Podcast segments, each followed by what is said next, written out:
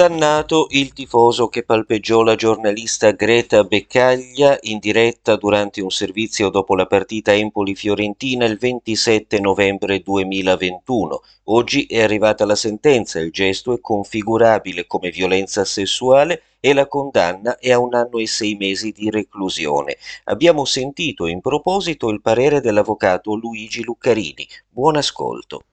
Non andrà in carcere Andrea Serrani, è l'incipit di un quotidiano di oggi. E chi è Andrea Serrani dovremmo saperlo tutti a quest'ora. Si tratta del tifoso che al termine di una partita di calcio a Empoli-Fiorentina del novembre del 2021 palpeggiò in diretta i glutei della giornalista TV Greta Beccaia.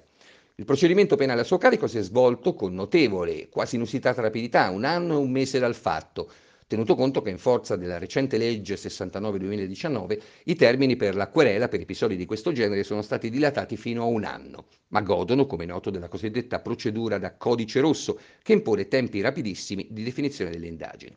Ora, a scanso di equivoci, è chiaro che il comportamento del Serrani è stato un concentrato di maleducazione e grossolanità. Oltretutto il fatto è accaduto per l'appunto in diretta tv ed anche per questo non può negarsi sia stato particolarmente offensivo al limite dell'umiliante nei confronti della giornalista. Quindi la condanna era inevitabile, non credo esistano motivi per pensare che potesse farla franca. Quello che però da stamattina noto, oltre al giubilo di quanti inneggiano una vittoria del MeToo o cose del genere, è la sorpresa di tanti altri nel venire a conoscenza che per i giudici fiorentini la pacca sul sedere è considerata non molestia, ma addirittura violenza sessuale. Non tentata violenza, ma stupro vero e proprio, consumato. A chi si sorprende mi permetto allora di far notare che questa equiparazione accade da tempo, visto che la Corte di Cassazione ha, da subito dopo l'entrata in vigore dell'articolo 609 bis del Codice Penale, costantemente equiparato il cosiddetto palpeggiamento dei glutei alla violenza sessuale, anche quando è fugace, repentino ed anche se fatto per scherzo, perché il diritto prevede il cosiddetto dolo generico e perciò le intenzioni della gente restano del tutto irrilevanti. Per buona sorte del Serrani, l'articolo 609 bis, che per il reato di stupro stabilisce il minimo edittale della pena di reclusione a sei anni, al suo terzo comma configura una ipotesi attenuata con sanzione ridotta fino a due terzi. Ed è quella che ha ritenuto di applicare il gruppo fiorentino nella vicenda, disponendo una pena finale di 18 mesi, che però, essendo giunta all'esito di un giudizio abbreviato, partiva da due anni e tre mesi.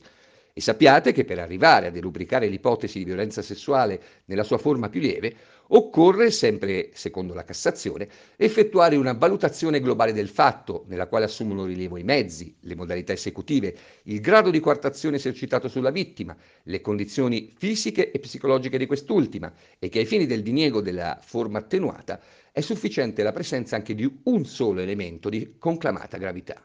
Insomma, al ristoratore marchigiano è andata bene, visto che le restanti disposizioni della sentenza, dalla sospensione della pena subordinata alla partecipazione dell'imputata a specifici corsi di recupero presso enti o associazioni che si occupano di prevenzione, assistenza psicologica e recupero di soggetti condannati per violenza sessuale, interdizione temporanea dai pubblici uffici, provvisionali di 10.000 euro alla signora Beccaia e di 5.000 euro per le altre parti civili, il Consiglio nazionale dell'Ordine dei giornalisti e la Federazione nazionale della stampa italiana, fanno capire che il Serrani ha davvero rischiato di finire in carcere, proprio come da incipit di alcuni articoli che oggi si occupano della vicenda.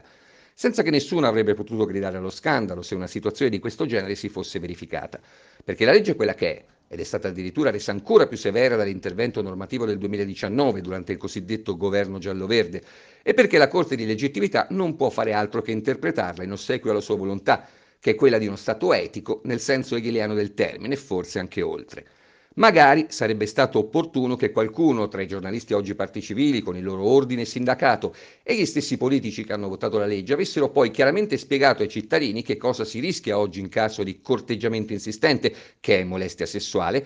o di approccio fisico di qualsiasi genere, compreso il bacio, che è stupro in senso proprio, che a seconda delle circostanze può anche costare da 6 a 12 anni di carcere.